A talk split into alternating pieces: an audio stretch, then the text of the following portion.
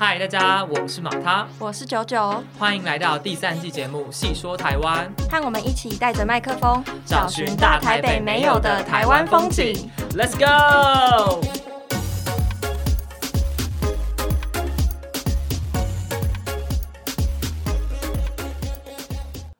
哇，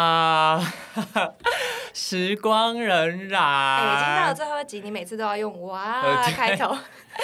我跟你讲，因为我就想说，每次要开场都会想一下，说到底要怎么开才不会很无趣。但我后来想说，哇哦，这个方式好像最，就是看起来最对。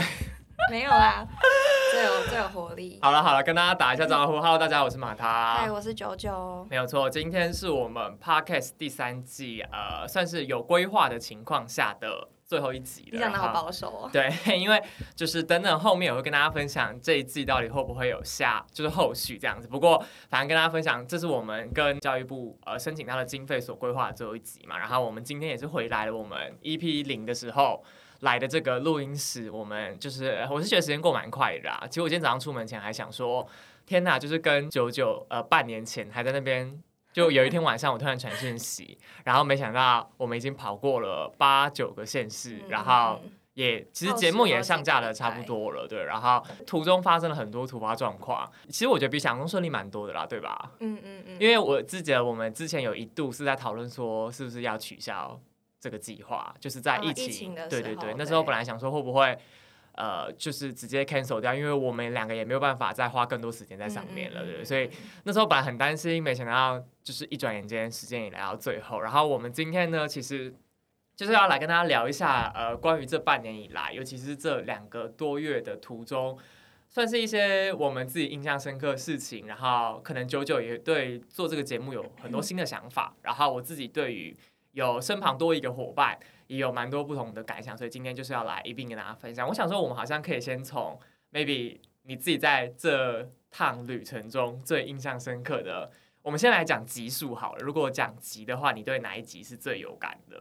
嗯，其实老实讲，想一想还是第二集，就是我们第一次去新竹大山北岳那。啊，really？你是那一集啊？为什么？嗯，我觉得那一集算是因为是第一次出去啊，然后第一次对我来说啊是第一次去做访谈，然后。第一次知道说哦，原来这些人在做的事情跟自己平常关注的事情很不一样，就是第一次受到的冲击比较大。哦，那你那时候很紧张吗？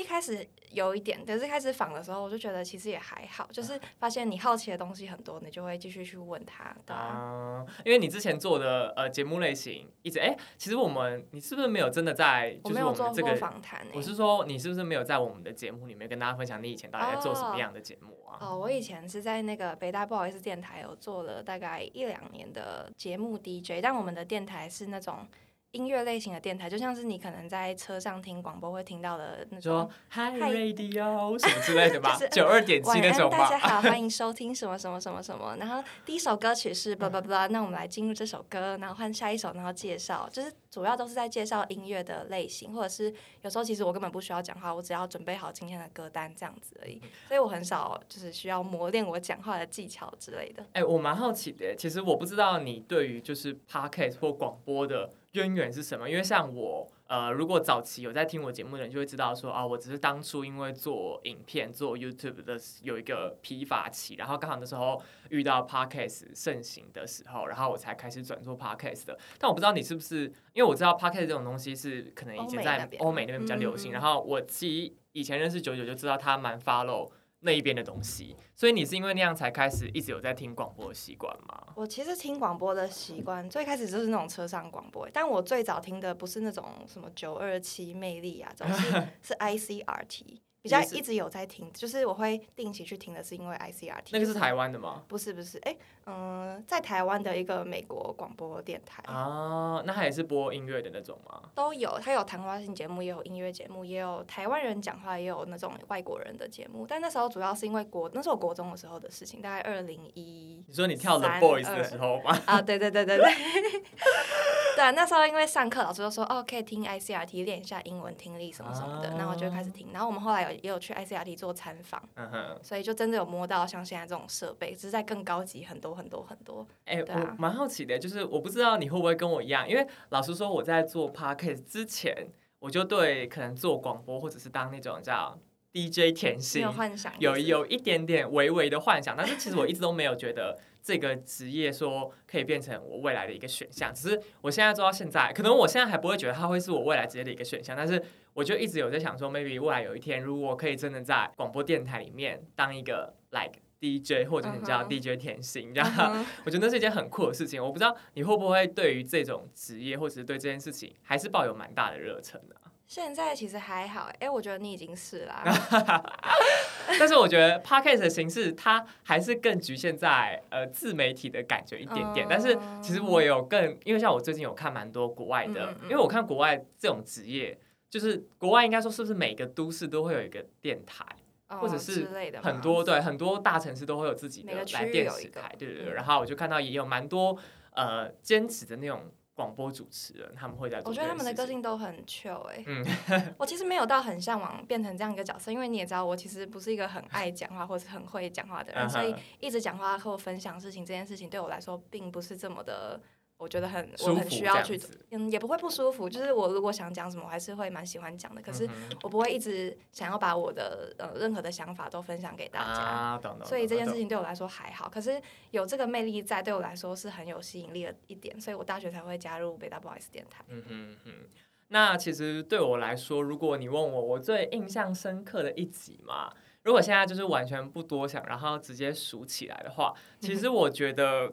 在鸟飞的那一集算是我呃反而印象最深刻的一集。的，但是我觉得应该说鸟飞那一集带给我的冲击比较大，然后但是它对我的冲击感来说，并不是像你一样是说可能接触到访谈这件事情，或者是在做这个 p o c k e t 这件事情是新鲜的，因为这对我来说比较习惯嘛。嗯但我觉得鸟飞那一天我遇到那个老板的时候，因为其实我本身对于古物店嗯或者是古董店就是很陌生，然后其实当初九九在找这个主题的时候，呃，我就是采取一个 OK，反正九九放手给我就是，对，就是我想说我们要彼此尊重，因为这其实我在后面也会提到，所以我觉得在做这件事情的时候，我一直都觉得呃要对于主题有更大的包容性，然后对于你的伙伴也要有更大的包容性，所以那时候我就觉得 OK，反正就是一个新的尝试，那这个主题其实我从来都没有深究过，然后我觉得呃不是白不是这样子，对，但是那时候在第一眼遇到鸟飞老板的时候，我就觉得他给我的感觉很不像是古物店的老板。嗯因为他看起来就是一个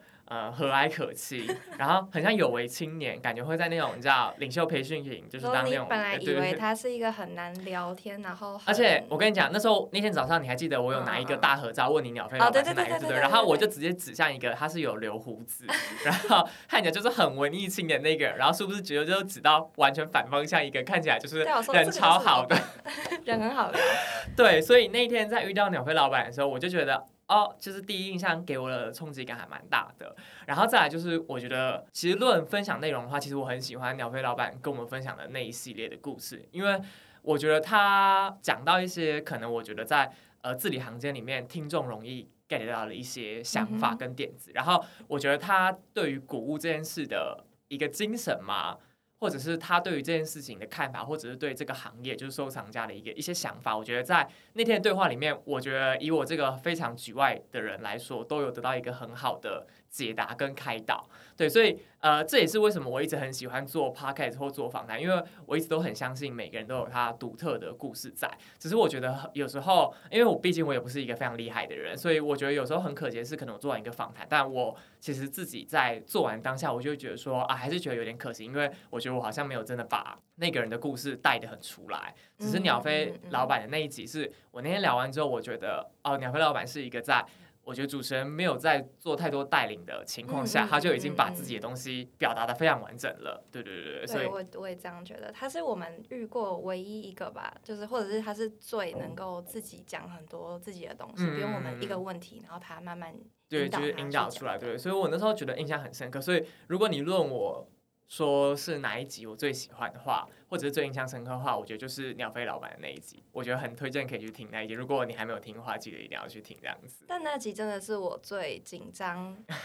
你的一集，就是啊因为我觉得那集好像就不是一个你平常，就是他可能太文青或是太艺术，就不是你平常会想要去接触的类型。就像我我问你说要不要看展览是一样的意思，我哎对啊会想说我会担心你对这一块可能没有兴趣，嗯然后我找的这个点是不是没办法让你很深入的去问到你有兴趣的点。我觉得很好笑，就是 呃，我觉得这几个月我在跟九九相处的过程中，我就发现大家对我都有很多不同的想象。然后呃，因为其实我一直觉得我是一个很随和、很 open、很就是是 OK，反正就是这样就好，就是我都是一个很 free 的人。但我不知道是不是大家。对我的想象很容易联想到说，哦，可能我在社群上面有很多表现啊，然后我同时做很多事情，然后可能对很多事情要求很高。就我觉得这些东西的确也是我有的，只是其实我在对很多可能，尤其是在团队或者是与人相处上，我反而就蛮 free 的。然后我自己在这两个月的时候，我就很常感受到九九就很担心我，可能觉得这个事情不是我的菜，或者是我觉得这个东西我不会喜欢，然后他就会对我有有一点微担心的感觉。说，嗯，这个你可以吗？他说 OK 啊，我其实根本就没差，随便你。对啊，然后我就觉得很好笑，这这其实是我，嗯，因为我自己其实没有真的跟。可能一个人，其实你你应该是第一个，哇，对对对，因为我目前经营社群或者是做自媒体以来，还真的没有跟其他人合作过这么长一段时间，然后而且合作的那个模式是我们两个是处在同一条线上，我们要住下来，对对，我们要一起睡睡觉啊，然后要一起讨论很多东西，就是其实我一直以来都不是在这种情况下跟别人合作，因为很常就是别人。呃，厂商找我合作要稿啊，或者是呃有企业找我啊，那其实我们的关系是建立在可能一个契约上面的。但我觉得我跟九九这一次的感觉就是，呃，我们是建立在同一条线上，所以我们就是一个 team 这样子。所以我觉得一开始的时候，最初的时候，你应该多多少少也会觉得说，哦，这个节目好像是我开始的。然后可能有时候在制作上的时候就会顾虑我比较多，然后我觉得我们一直在摸索说到底要怎么去达到那个平衡啊，因为我还是很希望我们两个其实是处在同一条，就是都是主持人，对，都是主持人，谁是主 key，谁是副。嗯，你你觉得节目第一集到现在你有 like 进步很多啊？我不敢说很多，但是怎么讲也不能说是进步啦，就是感觉是一点改变，因为一开始我会很不敢去讲话，或者是我会怕说。我是一个比较冷的人，然后你是一个能量比较高的人，那我会破坏你原本节目设定的一些可能性对调性或者是能量带给别人的感觉。但是后来就发现，其实就是你一直跟我说就是随便啊，你想干嘛就干嘛，根本就没。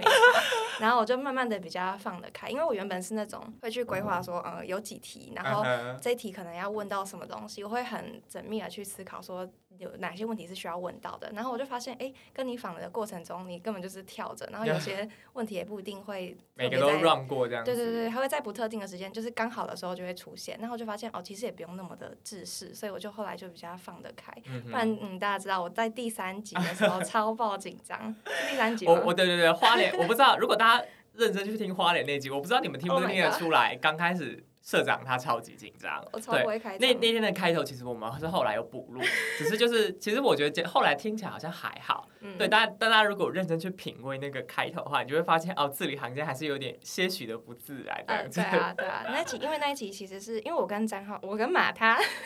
，Oopsie，我跟马他的那个就是找来宾的过程是我们一半一半，然后大山北约就是 EP Two 是马他的第一集。然后呃，文化局局长那集是我找的第一集，所以他同时是我的第一集。然后他又是就是政府部门的人，我就觉得他是呃高官这样子。然后再加上那是我们第一次要住到外面去，就是有种种的。然后我那天我要骑机车 对，那天直接突破超多他的初体验。对对对，而且我们还是一到场一到花莲就要赶过去访谈现场，反正其实整个就很混乱这样子。所以，所以那天我就表现的非常的紧张。他说：“哈，我要煮 host，然后我又什么都很菜，然后我又不知道怎么样讲话，然后我就超爆紧张的。不过也是还好啦，我觉得，呃，我觉得也是跟刘子瑜，就是啊，跟社长，好，反正大家都知道我们本名是什么了，就是跟社长第一次这样子合作过，我才发现，其实其实你也比我想象中还要容易紧张。对，然后或者是我觉得，我反而觉得，相较于高中的时候，我不知道是不是上大学之后，可能没有那么多。或者是见的世面比较多，我觉得有些有时候会比较容易表现出自己没有那么有自信的地方。我觉得这是我还可能是因为接触到事情的面向已经比高中广太多了，所以呃不擅长的事情一定会更多。那可能也会容易遇到擅长的事情，只是。至少对于这次主持来说，可能对于你是一个新的挑战，或者是比较不擅长的事情。然后我就想说，哦，哇，原来 你还真的是蛮担心的这样子。对啊，因为你一直散发这种哦，不用担心啊。那我说好吧，那是不是可以真的不用担心？那其实我私底下觉得哦，超紧张，超紧张，怎么办？怎么办？那所以你这跟我合作这半年来，你有觉得我跟以前来说有怎么样的不同吗？嗯，我觉得本质上其实是一样的，就是你的个性啊什么的，但是不同的地方是，我觉得还是要讲到大家对你的一些迷思诶，因为大家常常常会觉得你是一个想的很少的人，但其实不是，就是你想的东西其实也蛮多，但是你同时又不会很去控制说他一定要是什么样子，就是你很给他给你给很多东西一些弹性，然后让他自由去发挥，可是他又不会不在你的掌控之中。嗯哼。这样讲会很抽象吗？不不，我觉得 我觉得大家应该听得懂你。对，其实如果有跟我合作过的人，不论是像九九这一次，或者是可能有一些听众以前是我社团的朋友啊，或者是可能高中同学，就会知道我自己是对于蛮多事情的标准都蛮高的。嗯但是我觉得那个高，通常我自己其实会先套用在我自己身上。但是套用在别人身上，呃，我觉得不知道是不是因为后来其实也有蛮多可能社团或者是其他活动跟别人合作过的经验，然后我就发现说，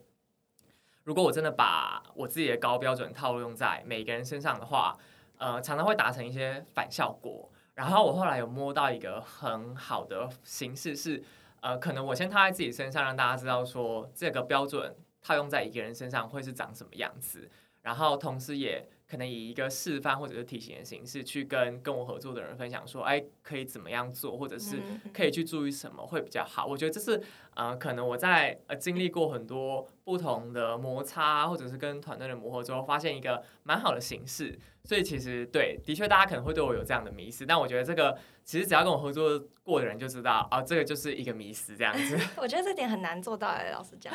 对啦，但但我后来觉得，可是我觉得我是也有一点就是那种偏吃力不讨好，就是我觉得我可以接受吃力不讨好的事情啦。对对对对，就是我觉得我比我想象中还能接受，就是那种那叫什么，就是能者多劳。对对对，我想到，哦对对对对，就这件事情，其实我觉得，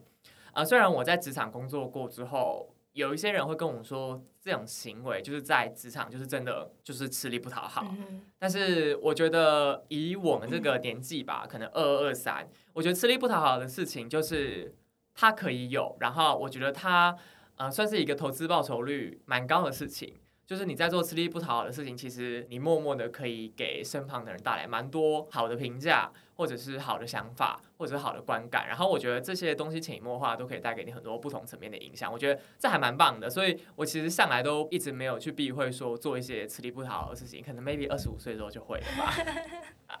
I'm not sure 这样子。然后我这边其实我也可以跟大家分享，呃，我觉得我这几年下来跟就是在市场看到的一些变化，因为呃，我跟九九其实在上大学之后，我们应该也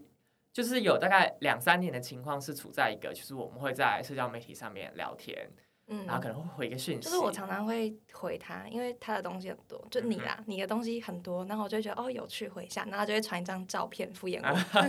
对就是我们就是处在一个就是只会在社交媒体上面打哈哈网友的形式，嗯嗯嗯对。然后，所以高中毕业之后，我就也是一直以在网络上形式观察刘子瑜，就是观察社长这样子。真的、哦，讲到观察这两个字，就是会看一下这样子，因为就是毕竟你还是会分享一些心情在上面，所以我就是会稍微记录。其实我自己觉得，虽然我很少跟身旁人见面，但是我对于大家在网络上面的动态，我觉得我算是一直会在对我，我觉得我是敏感敏锐，然后我会去观察做记录的人这样子，哦 就是我会自己在脑海说，哦，这个人他最近怎么样，然后嗯下个人他最近怎么样，但我们可能就是一直都不会见面，但是我就会留意说，哦，反正就是有一个这样的事情在。然后我觉得在呃出来之后，就是跟刘子瑜合作这半年以来，其实我个人认为啦。就是他跟在高中时期的时候没有什么太大的差别，只是我觉得至少他在跟我出来这半年的期间，看到他做蛮多突破性的尝试，而且我觉得不光是只有在节目这一块，我我们其实这个旅程上也聊了蛮多，可能、因为他也是要毕业了嘛，啊，我其实已经开始工作，然后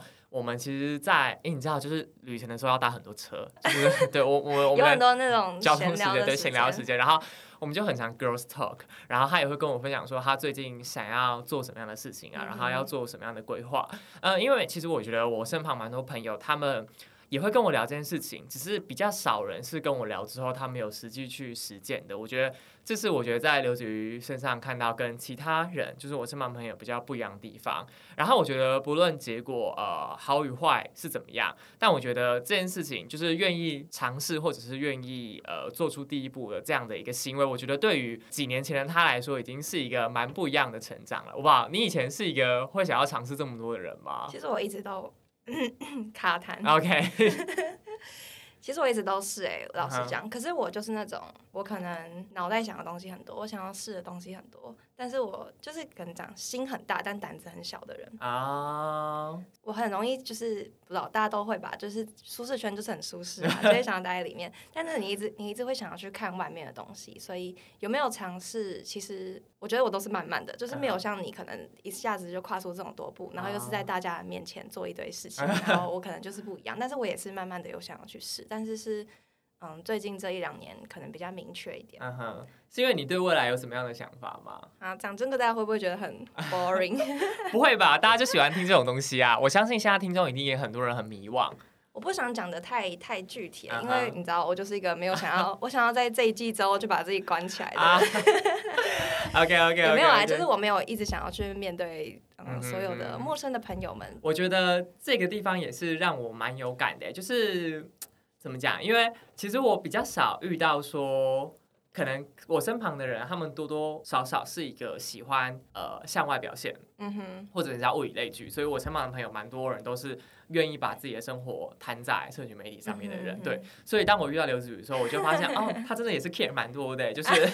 或者是你知道，我剪好 vlog 的时候，他还跟我说他一直不敢点开来看这对样子。他想说哈喽，我剪这么久，二十五分钟，你还不给他点开来看这样 我，说你就同步上吧，我就嗯一起承受那个压力。我该笑死。对，所以这也是我觉得这世界上真的是百百种人，而且嗯即便我们两个可能在这一方面有这么大的不同，我们还是可以一起做一档节目。这这是我觉得就是为什么我觉得找一个伙伴或者是成立一个团队可以很有趣的一件事情。然后这其实也是可能我未来在做这个节目上，嗯，蛮想要尝试的一一个方向吧。不过在讲这个之前呢，我觉得我们可以再稍微回去聊一下说。我不知道你这半年以来，你有没有什么很印象深刻的事件，或者是某个时刻觉得哦天呐，心好累，或者是很想要 give up 这样子。没有到想要 give up，但是心好累的是，我们一直在敲那个访谈者。啊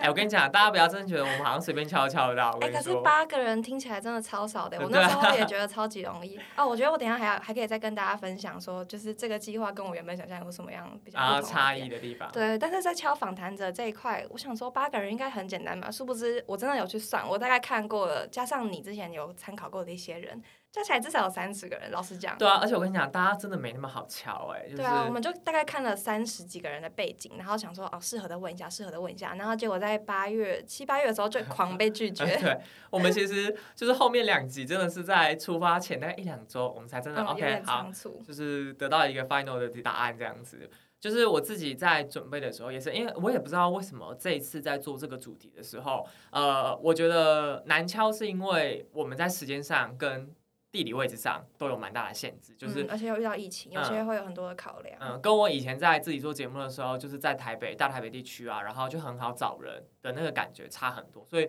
我这次在做的时候，其实也一直处处碰壁。然后再来是，我觉得跟你要讲到的那个点有一点关系，就是呃，在做这个节目的刚开始，跟我们整个做完节目之后，其实有的差异是什么？不然你先讲。应该说，我原本对这个节目的想象是，好啊，那我们就因为我们是每个周末出发，然后想说，好、啊，那我平日就一样做自己的事，顶多做一下功课这样，然后六日就去玩啊，然后访谈一下结束。结果没有，就是不是你一到五都被我催呃，一到五都在赶那些节目里面的一些细节，或者是要继续再找下一个访谈，因为我们访谈的人其实没有想象中这么快敲定，所以我们就是边访边敲，边访边敲。嗯哼，嗯我的话其实是呃，应该是说我那时候看到感动地图这个计划的时候，然后那个计划其实就是希望以呃环岛之名，然后呃能够分享台湾文化为一个主体的形式去做这个专案。然后那时候我心里想的感觉是，我们会很像什么那种然后外景节目啊，然后到处走访一些就是台湾很深入的地方，然后去发掘一些所谓的文化。但是我不知道大家对于台湾文化第一个会联想到是什么，因为对我而言很直观，我会觉得是一些跟传统或者是跟什么民俗文化真的很有关。定族群或是特定可能对对年代以对对对前的事情。然后那时候在刚开始的时候会有这样的一个刻板印象，嗯然后我也是在跟九九讨论之后才发现说，哦，其实台湾它文化的层面可以有很多。然后像我们这次在做的，其实很多节目的呃内容上，我觉得它比较偏向是人跟地方的连接。或者是他的职业跟地方的连接是什么，然后我才慢慢的，应该是说，我觉得这个节目它很像是一个滚动式的改 变，它就是滚动式修正，对对对，滚动式修正，就它一直不是一个什么，一开始就定该是一百 percent。然后就开始走，嗯，它一直在变形，他一直在变形。然后我觉得这个节目塑形到最后，他反而才呃比较有像是我们两个的风格，然后去定义说哦，台湾文化或者是我们眼中的台湾的轮廓是长怎么样。然后我觉得有另外一件很重要的事情是，嗯，其实我觉得在做完这八集之后，我才发现哦，天哪，我对台湾真的还有太多很不了解的地方。然后虽然我们的节目组织是说想要带大家了解大台北没有的城市风景啊，不对。大台北没有的台湾风景，但我后来也发现，就是实在有太多台湾风景是光我们走这一招没有办法去带给大家的。对，所以我觉得这个部分也是让我就是蛮庆幸的嘛，因为其实我在去纽约之前就一直很想要了解脚下这块土地，然后我觉得因为这一次的整个计划或者这次的经验，我才有意识到说，哦，其实。呃，我在家乡也有很多呃很值得去走访，或者是很值得去诉说的一些故事。因为毕竟其实我不知道，就是我会觉得自己是台湾人，当然就是我也会觉得自己是桃园人。但是你真的要说我因为什么东西，或者是我多了解这里吗？我觉得也还好。我不知道是不是所有听众都跟我一样，但是我相信应该蛮多人也是跟我一样有类似的感觉，就是可能。你会有一个对台湾的意识，但是你其实并不知道你到底了解这个土地的什么东西，这样子，我不知道你会不会有这样的感觉。嗯，应该说，我觉得这一季给我蛮大一个收获是，就是我们现在的年轻人，他可能会像我们在上大学嘛，我们有自己的专业要学，然后可能会一直去嗯 focus 在以后的发展是什么，就是例如说，你会在你的专业这条路上去怎么看。然后大部分的人可能都会一直想要往外看，例如说，呃，看厉害的产业，或者是看国外的一些，你要去国外求学，要去念书，你会看很多外面的东西，但是你很少会有机会可以发现说，哦，原来很多人在台湾本地，然后他们也是做着一些自己认同的价值的事情，这些跟你原本追求的东西是完全完全不一样的，对对对对对，所以在这一次的很很多企业访谈，其实我们也不是说特别去。呃，挖出什么原住民文化，或是特别去挖出什么闽南文化？我觉得我们比较像是在看到这些人他们在台湾本地，他们认同的价值是什么，然后他们为了这些价值去做了什么样的改变跟事情，怎么样跟乡土去做连接。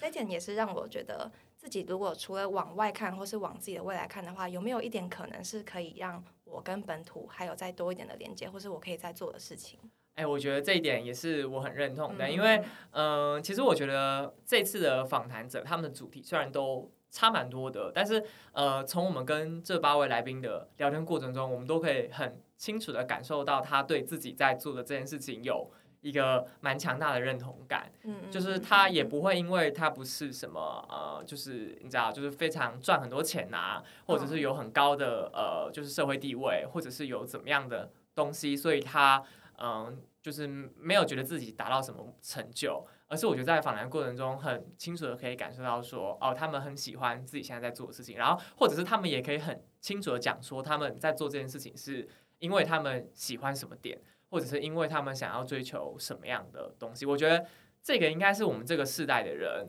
呃，就是所谓的你知道 Z 世代，因为因为其实这些来宾他们至少都超过二二五二六吧。或者有些大我们一些，就是对大我们大概一轮左右，对。但是我觉得我们两个世代的差异已经变得很不同了，因为就像我讲的，就是我身旁蛮多人，像我其实当初在呃延期一年去纽约的时候，很多人就会问我说，就我不会觉得可惜吗？那我当初为什么要花这么多时间在呃大学的时光里面，听说要在毕业的时候就出国啊？当然，就是如果你有在关注的话，我那时候也有就是写一篇文分享过，说为什么我最后决定要延期出去。呃，当初其实我做这件事情的时候也是很紧张，因为你知道身旁的人很多都在拼，说要赶快离开台湾，要赶快去去国外。呃，其实当下我决定要延后的时候，我还是有点 confused，说哦，我不确定这样做到底是不是对的。只是在我现在做完这档节目，我其实我觉得这做这档节目应该是我今年最正确的一个决定，就是我得坦白讲，因为。呃，这个节目它横跨的时间够长，然后我觉得它带给我的呃拓展视野的程度也够多，所以如果你要问我二零二一最正确的决定，我会说是做这档节目。然后我觉得还有一。点很重要的事情是，它有呃让我感受到说，哦，就是其实，在我们这个时代的时候，也不用就像九九刚刚讲的，就是说不定我们可以往内看，或者是想说自己跟呃相处这么久的一片土地能够产生怎么样的连接，甚至我会觉得这件事情带给我影响是，我在未来的某一个时间点，我还是会想要回到台湾，或者是我希望可以用呃我觉得有我风格的方式，然后带给台湾这片土地一些。什么样的东西？因为其实呃，我知道有些人他们可能会希望自己可以对社会做出贡献，嗯或者是想要成为一个对社会有影响力的人，对。但是我觉得这件事情很难，就是或者是你要想到你要怎么对这个社会产生影响力，是一个很不容易的事情。嗯，我觉得可能就是它需要更具体一点，嗯，不能只是有一个概念，或者说我想要有这样子的魅力，但是你要具体知道你要做什么，然后当中很重要的一点可能会是自我实现它的来源是什么东西。嗯嗯嗯嗯而且我觉得这件事情是真的要花很长一段时间去摸索，你才有可能知道哦，原来这个东西才是我可以对社会产生影响力的一个方式。因为我觉得它同时也可能只是一个契机。对对对对，因为我觉得大家现在真的会被社群媒体影响太多，就是会觉得 呃你嘛，啊，也也有可能，就是 对社会产生影响力的方式，可能就是你在呃网络世界上面有很大的声量，或者是嗯你可能用某一个呃很既定的形式在诉说某一件事情。我觉得大家很容易被这些事情受到影响，包括我，就是因为你知道，我本身就是跟社群媒体靠很近的人，怎么会有那个 啊，sorry？我怎么没有关掉？不会这是录音常态这样子。对，然后我觉得也因为做这档节目，这对我来说改观蛮多的。然后我觉得我现在也可以更坦然的去面对，在几个月之后我就要离开台湾的这件事情。其实，呃你，是不是花了很多心力在跟台湾做道别？对，因为老实说，越靠近，或者是甚至在花了那么多时间跟台湾相处，然后我才会意识到说，哦，其实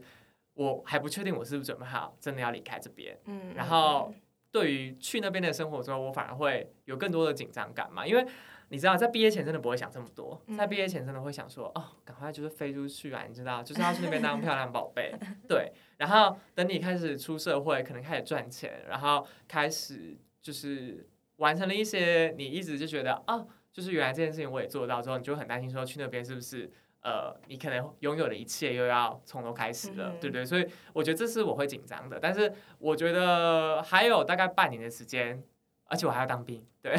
我还要剃头，对对对，我我觉得在当兵的四个月，我可以好好思考这件事情。我我我我现在已经想好我在当兵的四个月要干嘛了，要干嘛因为因为我有问我哥，我哥就跟我说，里面真的会有很多很多时间，有些人会带就是纸笔进去，他们会写一些东西，嗯因为真的真的没事做。然后我已经有想说，我可能要在里面写一些东西，就是每天写写四个月，看能写出什么来这样子。哎、哼好，那我会不会变作家啊？对，哎、那我 顺便跟大家分享一个我可能十年后的梦想好了，就是我我我不知道我不知道你自己会不会想这件事情，但是其实我一直有列一个人生清单，就是我想要写一本书。对，所以这也是为什么我一直都有在写。其实如果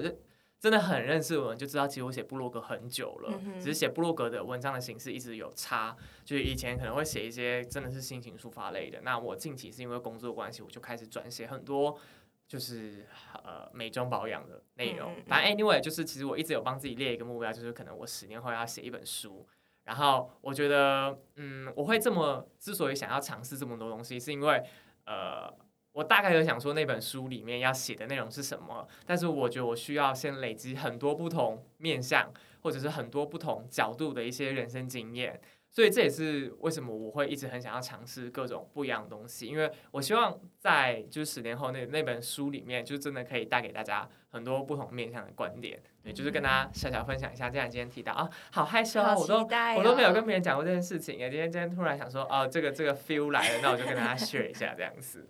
好了好了，那我想说，哦，已经三十五分钟了，就是不行不行，哎、大家有发现这一集跟 EP 那是几啊？一吗？还是零？零，哦，我们是 EP 零吗？对对对就是我，们的第一集来讲，我觉得差蛮多的、啊那个对氛围。因为毕竟 EP 零的时候真的是刘子瑜的初体验，哎、我真的不敢讲话，我连听都不敢听。就是那时候啊那时候？刚播的时候，我都不敢听。然后我朋友就狂给我回馈说：“啊哦，你们好有趣哦，什么什么很期待。”然后我就会很不敢讲话。嗯然后然后然后我朋友就说：“哦，听得出来你很紧张，嗯对，但是张浩成能量很高。哎、我觉得这就是一个主持的痛啦。我觉得这也是我很需要，就是应该是说，好，那我现在顺便跟大家分享一下好了，就是呃，这档节目啊，就是戏说台湾的这一季，呃，目前的规划是它应该会继续做下去，但是考量到一些经费啊，还有时间上的问题，它可能不会这么快的继续做下去，就是我可能需要在一个月或者是两个月。那之所以会需要这么多时间，原因是因为我有点想要再找一个呃主持人，但这个主持人我想要找的是那种 like 随机的，呃不是随机啊，就是不固定的主持人，所以我可能会在我的社群媒体上面来开个表单，然后我会详细说，如果你对做 podcast，然后你也想要跟着我一起去不同县市，应该是说我想要把剩下的县市收集完，所以距离收集完大概还有十三个，对，十几集，对，然后我想要可能一两个城市找一个搭档。然后我们就一起去做我跟九九做的事情，就一起睡觉，是这件事情吗？对，反正就是一一起出去，然后收集故事啊，然后去那边稍微走走停停，然后去了解呃一个我们从来没有去过的地方，然后可能不同集数会找不同的主持搭档，然后就是把剩下的节目走完，然后我预计在我去纽约，所以大概就是明年八月之前，我想要把台湾全部都走完一遍。所以这就是其实这个节目接下来的规划，所以也代表说啊，今天这集其实不是一个结束，是另外一个新的开始。哇，这句话，对对对，终于可以套用，用到烂掉。但是我觉得这对九九来说，应该是某种形式上的结束吧。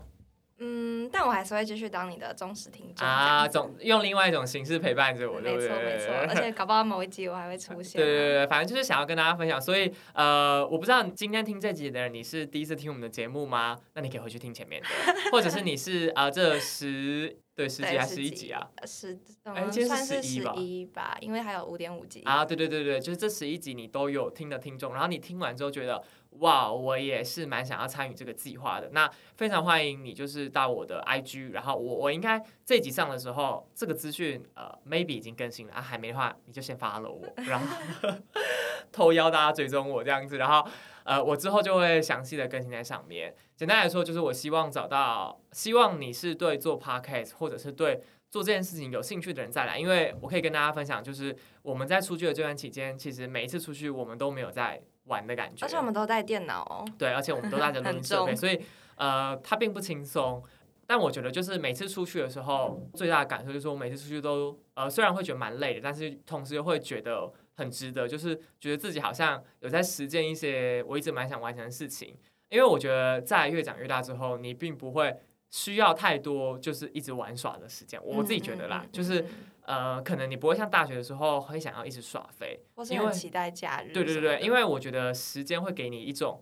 无形的压迫感吗？或者是你可能就是会有一点点紧张，但可能不是真的那么紧张。但是我觉得你在闲暇时刻，你会慢慢的希望找到做一点别的事情，对对，可以找到一些新的事情或者是新的挑战来做。所以如果你是有这样子微微的小小的焦虑感，或者是你对做 podcast 或者对于做这件事情一直很有兴趣的人，那非常欢迎你加入我的 team。跟我一起成为伙伴，成为我们这个节目的就是怎么讲 校友嘛？对，就是如果你成为一次主持大堂，那你就是我们节目的。会有校友回娘家。对对对对，到时候我就办一个年度的，就是我出国之前我就办一个 历届的主持大档的一个聚餐，这样哎，不错哎，还不错，好好不错不错，我觉得可以，我觉得可以，好。就是现在在这边跟大家分享，然后也希望这件事情它可以在年底的时候真的上轨，因为你知道这一切都还是未知数。然后我也很希望我们的这档节目最后可以获取更多经费。哦，对对对对对对，哎，那顺便分享一下，哎，这期节目上说那个活动应该还没结束，就是我们近期会在 IG 上面做一个。算是跟大家互动的小活动，然后有奖品要送给大家。然后呃，参加的形式很简单，就是帮我们分享节目，分享你最有兴趣的一集，然后也可以分享一些感想，你就可以参加了。所以如果你对于这个节目有一点共鸣，或者是想要支持我们的话，也欢迎去我们两个的，就是 IG 参加这个活动这样子。好啦，那就是四十分钟了。我想说，你结尾要不要跟大家感性道别一下？没有，没有要道别啦。因为我觉得我可以帮张浩成来宣传一下他的那个，就是大家对他的一些小迷思。OK，可以，可以，可以。大家对张浩成可能会有一些迷思，就以为他的社交能量很高，但老实说，他的就是私底下的社交能量其实蛮低的。就他不会像我，可能还会想要去跟别人。聊个天，或者是呃约别人哎，出来。对啊，你比我想象中 不是，是你比大家想象中的还要低很多。大家都以为你是一个，就是跟你在一起就会一直呃聊一些有的没有的嗯啊，然后要约大家一起出来啊，要一起活动，要干嘛的？是因为你在社群的能量太高了，大家就会以为你私底下也是一样高。嗯哼，嗯，但其实你蛮低的，跟大家讲一下。没有。可是我也在想，我不知道是不是大家都这样的，因为像刘子瑜有空的时候就会回回朋友讯息，然后呃，嗯我我觉得想要讲一件事情是，我觉得在经营社群越久之后，嗯、我觉得会比较容易感受到说大家。对你的一个，因为可能就是你一直有在曝光很多事情，所以大家对你的新鲜感就没有这么高。嗯哼，然后我觉得这也是为什么我常常会觉得，哦，我好像身旁的朋友越来越少了。因为因为就是一方面是大家可能对你的东西，就是可能你太多东西，所以会有一点麻木。嗯然后同时间你可能也没有那么多能量去经营太多感情。所以其实我有感是，而且我觉得是因为经营社群的关系，所以让我身旁的朋友也不算是因为这样子，所以我开始不交朋友，只是可能。呃，会花时间了解我的朋友越来越少了。我我我我觉得我是明显有感觉到这样的事情。嗯就是你知道，因为大家就会觉得哦，哇哦，就是这样子，对不对？或者是他会觉得，呃，张浩成离你很远。我嗯，我不知道，我不知道你会有这样感觉吗？我我不会，我跟你那么熟，但是大家会。可是我想跟大家讲的就是，其实你没有想象中的这么距离这么遥远，这么难接近。其实你就是一个很 normal 的人。而且我先讲一下，就是很多时候，很多朋友真的来找我说，都会一定是要问很严肃的事情。对对对对，或者是要问我解说，对对。对对对对对对，所以我其实真的已经很少像我跟刘子宇出去的时候会，就是我们会 Girls talk，对 girls talk 啊，会讲一些屁话或干话什么，对，因为大家真的每次来找我都一定是带着一些他的人生大烦恼，或者站在那种十字交叉路口，而且真的是每次都是这样子而且甚至我觉得有时候我还可以感受到一些跟我很熟的朋友，他们有时候也不确定在社群上面，就是可能聊天的时候有有没有必要跟我分享一些很屁话的东西，因为他们可能觉得哦张浩成很忙这样子，对对对对，我我其实是一直有感觉到，但是呃，我觉得我也可以跟大家分享，的确我在私底下就是真的就是我能不讲话我就会不会讲话，我不知道你有没有感觉出来。有啊，对 而且你超早睡的。对，而且我也很早睡，我也很早起，然后我基本上如果我可以少说任何一点话，我就会很少说，但是我也不知道为什么。像我以前也不明白说为什么有一些 YouTuber 会分享说他们其实私底下都不太讲话，嗯，但是我也不知道为什么我私底下也变得很少讲话，但是我也说不出来那个理由是什么，那就是觉得因为平常在社群上面的话。太多了，可是那也不是一种你不亲切，或是你不太爱跟人家交流的啊感觉。对对对对对对你你带给大家的感觉还是一样是一个，就是就是展浩成。对对啊，所以所以大家就是对下一季。下一季嘛，就这一季的延续，后续的那个环岛 podcast 有兴趣想要成为他的伙伴的人，其实也不用太害怕，说啊，你不认识他，或者是说怕他你们聊不来，或是怎样。嗯就是我跟他是光谱两端的人，我们都可以一起主持节目了。对对对对对，而且我超会聊天啦，你们真的是不用紧张这样子真的。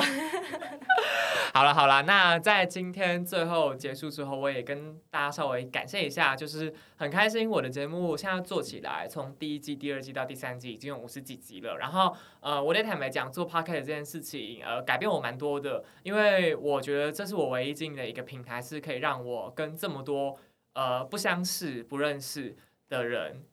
认识，然后同时间，我觉得他也是呃帮我达成了很多，像是我想去认识的一些人，我想要去认识的一些可能我一直很崇拜的人，都因为这个 podcast 关系，所以我有一个呃形式或名义上去邀请他们来到我的节目，所以呃这个节目对我来说的影响真的蛮大的，我也很开心，就是呃一直有在收听节目这些听众，然后我最近也收到越来越多不认识的人有在可能社群媒体上面跟我分享说，哦，应该说我的节目陪伴他们度过很多 like 夜晚 或者是一些就是无聊的时光之类，所以在这边我还是很感谢大家。然后最后我也是非常感谢九九，就是在三月的时候答应我这个邀请，然后我们也一起完成了就是这半年如此浩大的工程，对我来说也是一个全新的人生体验这样子。嗯，其实我也是蛮感谢你的，老实讲，因为真的就是像我前面讲说，我做了蛮多不一样的改变和不一样的尝试，但主要是就是像你讲的，如果没有这个节目，我可能没有机会去听到这么多不同故事跟不同背景的人的一些对相关经历。